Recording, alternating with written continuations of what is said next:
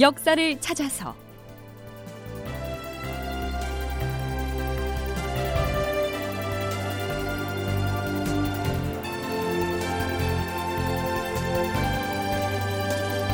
제839편 일본군 한양도성의 백성들을 사륙하다. 극본 이상만, 연출 최홍준.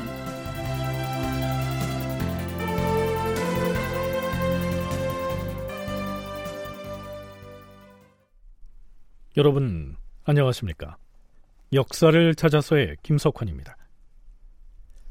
조선과 명나라의 연합군은 평양성 전투에서 승전하여서 결국 성을 탈환합니다.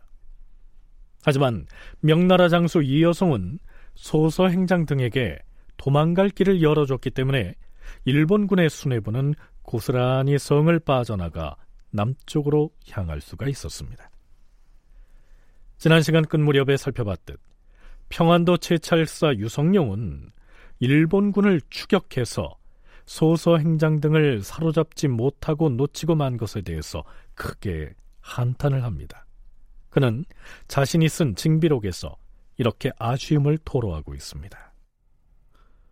그때 서울에 남아있던 왜군 장수라 해봐야 풍신수길의 조카 평수가 한 사람뿐이었다. 더구나 가등청정은 함경도에서 아직 돌아오지도 않았으니 만약에 평양에서 빠져나간 소서 행장 등을 추격해서 사로잡았더라면 가등청정은 돌아갈 길이 끊어질 것이고 서울의 왜군은 저절로 무너질 것 아니겠는가. 그렇게만 됐으면 명나라군은 왜적을 부산까지 밀고 내려가서 북소리를 울리며 바닷가에서 승전을 축하하는 술잔을 기울일 수 있었을 터인데, 한 사람의 잘못으로 일이 어그러지고 말았으니 이 어찌 통분할 일이 아니겠는가. 여기에서 유성룡은 한 사람의 잘못 때문에 소서 행장 등을 사로잡지 못했다면서 한탄을 하고 있습니다. 그 한 사람은 황해도 우방어사 김경로를 일컫습니다.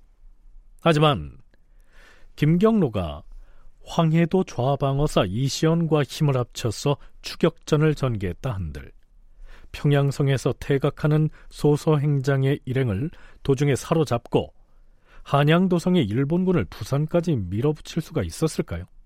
글쎄요. 그랬을 수도 있겠지만 좀 과한 상상이 아닐까요? 명나라 장수 이여송도 대적하기가 버거워서 퇴로까지 열어주었던 점을 감안하자면 말입니다. 하지만 유성룡은 이 김경로를 용서할 수 없다고 판단하고서 선조에게 장계를 올립니다.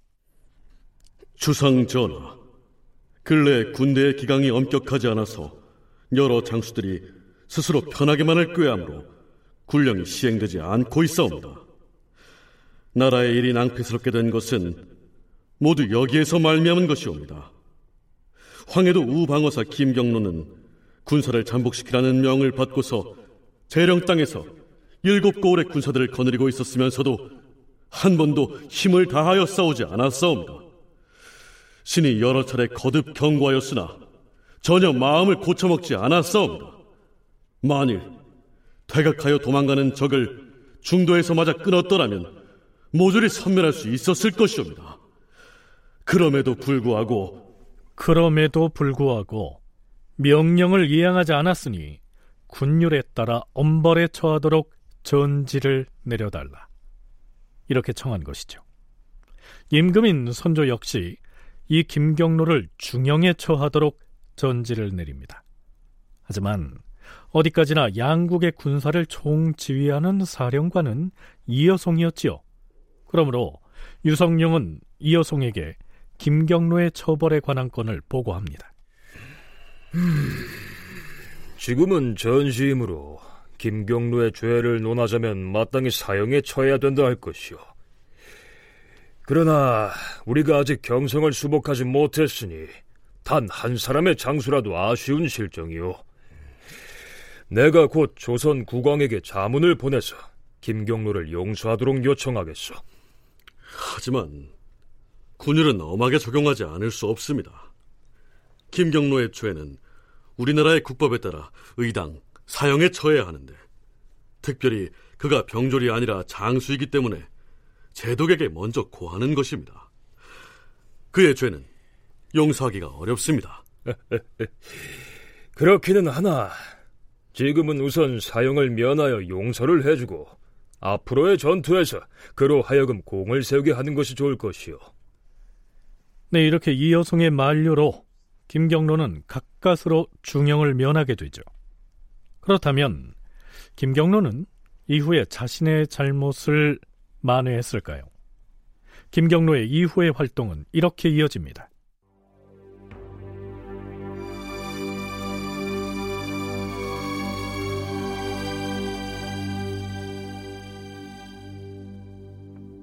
김경로는 이후에 첨지중추부사로서 도원수 권율의 마카에 소속되어 전라도 방어를 맡았다.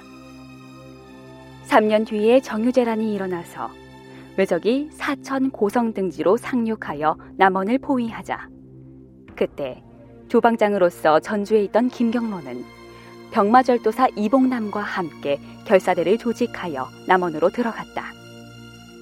그는 방어사 오홍정, 구례 현감 이원춘과 함께 명나라의 부총병 양원을 도와서 왜적에 맞서 싸우다 성이 함락되자 진지에서 장렬하게 전사하였다.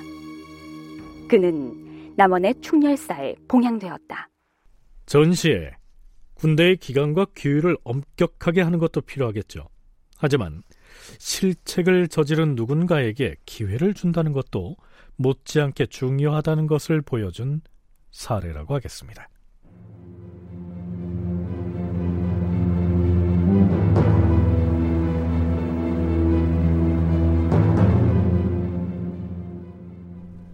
자, 이제 일본군은 황해도를 빠져나가 한양도성으로 향하고 있고 평양성을 탈환한 이여송의 명나라 군대는 개성으로 향하고 있는 상황이죠. 그런데 임금인 선조는 모처럼 의주를 떠나서 행제소를 정주로 옮기기로 합니다. 정주는 의주에서 동남쪽으로 조금 내려온 곳에 위치한 고을이어서 평양성과는 좀 더 가까워졌다고 할 수 있겠지요. 도승지 유근이 선조를 골문 밖으로 인도합니다. 전하, 지금 이곳 의주고을의 나이든 부로들이 골문 밖에서 주상 전하를 기다리고 있사옵니다. 과인이 직접 골문으로 나아가서 전교를 발표할 것이다. 이윽고 선조가 골문을 지나서 고을 원로들 앞에 마주섭니다.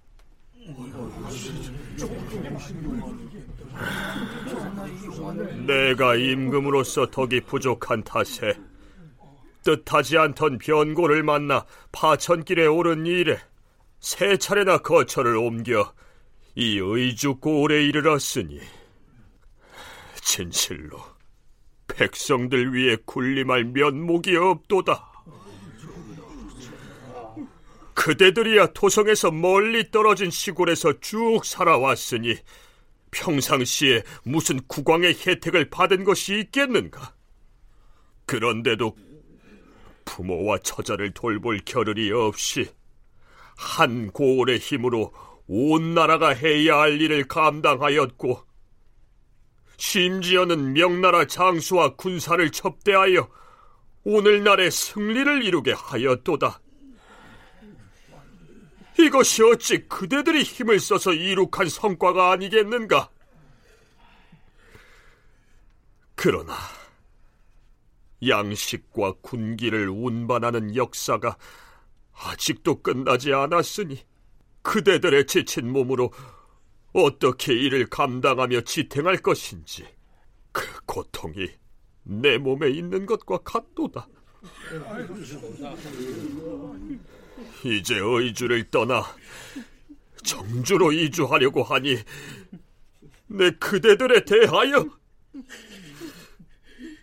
애틋하고 간절한 마음을 금할 수가 없도다.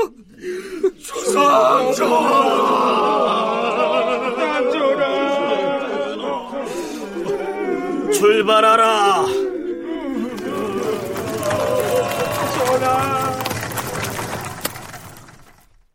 선조 일행이 의주를 떠나 정주로 향합니다. 한편 동궁, 즉 광해군이 이끌고 있는 분조는 그동안 영변에 있다가 그 무렵 박천을 거쳐서 영천으로 거처를 옮기죠.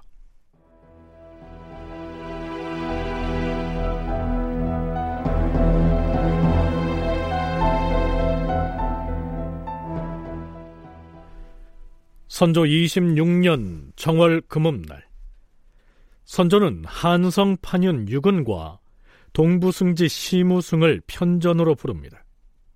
유근은 그동안 도승지로 있었는데요, 선조가 행제소를 정주로 옮기면서 한성 판윤의 직임을 받아서 부임했던 것이죠. 한성 판윤은 지금의 서울특별시장입니다. 물론 이 시기엔 한성을 일본군이 점령하고 있어서 이 판윤으로서의 임무를 제대로 수행할 수가 없었죠. 중국에서 온 대병력이 외적을 소탕한 뒤에 곧바로 경성으로 들어간다면 좋겠는데, 만약 오래 지체하다가 일이 혹 난처하게 된다면 큰 걱정이 아니겠는가?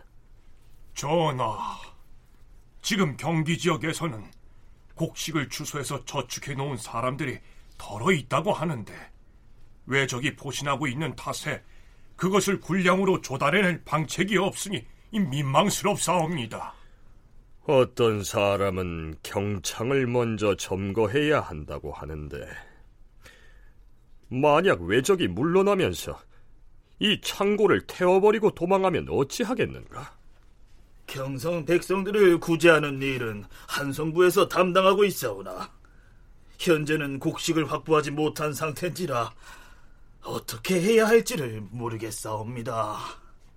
여기에서 선조가 일본군이 장악하고 있던 경창을 먼저 점거해야 한다, 이런 취지의 발언을 했는데요, 경창이란 지방에서 수송해온 쇠곡과 곡물을 저장해 두었던 서울 한강변의 창고를 일컫습니다. 전하, 유성룡을 삼도 도채찰사에 제소하셨으니 유홍은 이제 조정으로 소환하시옵소서. 유성룡이 이여송 제독을 따라 남쪽으로 내려간 뒤에는 심수경으로 하여금 경성에 들어가 지키게 하는 것이 합당할 듯하옵니다. 아니다. 그럴 게 아니라 이 유성룡이 남쪽으로 내려간 뒤에는 유홍으로 하여금 경성에 들어가서 지키도록 명하라. 그리고 우리나라의 사망자와 외적의 시체를 모두 거두어 묻어서 뼈가 노지에 나뒹굴지 않게 하라.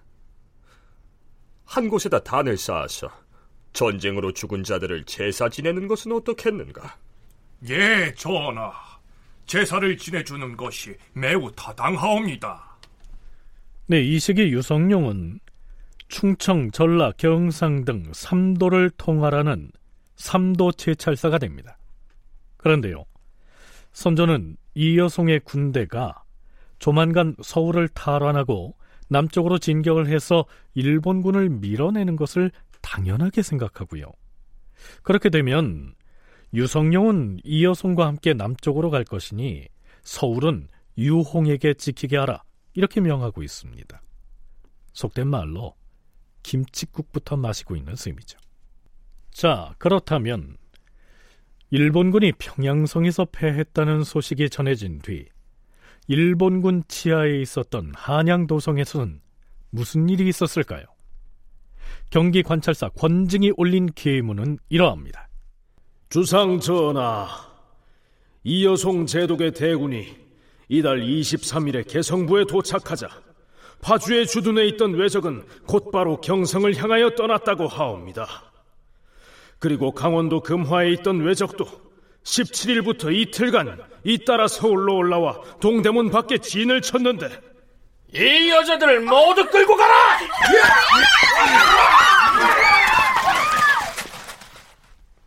그들은 우리나라 여인 15명을 사로잡아 끌고 갔다가 모두 포천현의 앞길에 내다 버렸다 하옵니다. 또한 도성 안에 있던 왜군들은 동대문 밖과 남대문 밖에 사한리와 한강 등지에다 진을 쳤사옵니다. 네, 여기에서 사한리는 지금의 성북구 정릉입니다. 명나라 군과 조선군이 진격해올 것에 대비해서 성 밖으로 나가서 진지를 구축했음을 알 수 있습니다. 왜군들은 사대문 밖에다 녹각을 여러 군데에 설치하여 싸웁니다. 네, 사슴뿔을 뜻하는 이 녹각. 녹각은 군사용 장애물을 일컫습니다. 가지가 달린 나무를 날카롭게 깎아서 반은 땅에 묻고 반은 지면에 노출시킨 뒤에 군사 진지의 앞이나 하군 도로 입구에 설치를 해서요, 상대의 병마가 돌격해 들어오는 것을 방지하기 위한 장애물이었죠. 주상 전하, 왜적은 도성 안팎의 젊은 사람들은 닥치는 대로 잡아들여서 모두 머리를 깎아버려 싸우며, 노인들은 닥치는 대로 모두 잡아 죽여 싸웠고, 짐을 실은 소와 말들을 잇따라 한강 건너편으로 내보낸다고 하여 싸웁니다. 그동안 일본군은 서울에 진주하면서 조선 백성들의 상업활동을 일정 부분 보장하기도 했었습니다. 하지만 평양성 패전 이후에는 한양도성의 백성들을 상대로 그 분풀이를 한 것이죠. 전남대 김경태 교수와 동북아 역사재단 이정일 연구위원의 얘기 차례로 들어보시겠습니다. 이들은 피난을 가지 못한 사람이라고도 할 수 있겠죠. 어떻게 보면 비정상적인 생활이 이루어지곤 있었던 것입니다. 노골적인 살육도 아직까지는 이루어지지 않았고, 서울은 굉장히 상업적인 도시였으니까요. 그러나 이 전시 상황에서 정상적인 경제활동이 이루어지지 못했기에 당연히 하층민들은, 나약한 백성들은 기아에 허덕이는 이들이 많았고, 살육당하지 않더라도 죽어가는 이들이 많았을 것으로 생각됩니다. 또 전쟁에서 위기감이 고조되면 그 공포심은 약한 자들에게 향하게 마련입니다. 특히 일본군이 한양에서 물러나게 될 때, 이듬해 이제 4월인데요. 그 시점에서 많은 사람들을 살육했다고 하고요. 또 이전 단계에서도 살해된 이들이 많았다고 합니다. 그러니까 불리해진 순간부터 그러한 어떤 공격성이 아무런 어떤 공격 저항하지 않는 백성들에게 또 향하게 되었다. 일본 같은 경우는 이제 그 분풀이를 하는 거죠. 어떻게 보면 그렇고, 그러니까 이 상황에서는 이제는 좀 여유가 있는 점령군이고, 우리 베풀어주는 이런 상황이 아니라 지금 이제 지고 있는 상황이고, 어떻게 보면 진짜 한 번만 더 세게 맞으면 끝이에요. 그런 상황이거든요, 지금. 그래서 심지어는 한경도에서도 지금 후퇴해야 되는, 얘네들이 내려와서 우리 같이 싸워야 되는 그런 열악한 상황인데, 그렇기 때문에 이제 평양성 이후에 어떤 보면은 막 그 사람들의 죽은 시체가 서로 정말 누워있는 풀처럼 쌓였더라, 그런 기록이 많이 나오거든요. 그래서 경성 있는 사람들이 도망가려 그래서 그런 건지, 아니면 일본군들이 와서 죽여서 그런 건지 모르겠지만, 어쨌든 굉장히 이제 이쪽은 그 경성이 어떤 지역이냐면 점령 지역이 아니라 이제 전투 지역이 되는 거예요. 이때 정탐병으로부터 이여송에게 전령이 날아듭니다. 오!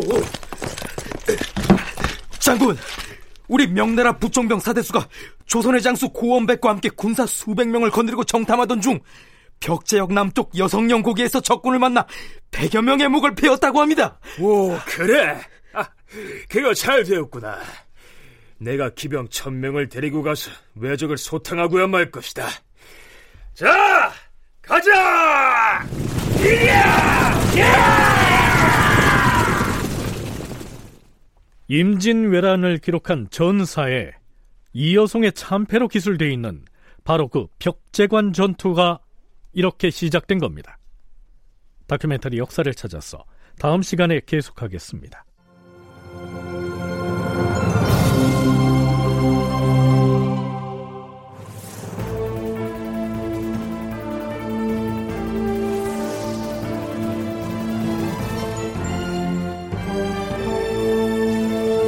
다큐멘터리 역사를 찾아서 제839편 일본군 한양도성의 백성들을 살육하다, 이상락극본 최용준 연출로 보내드렸습니다.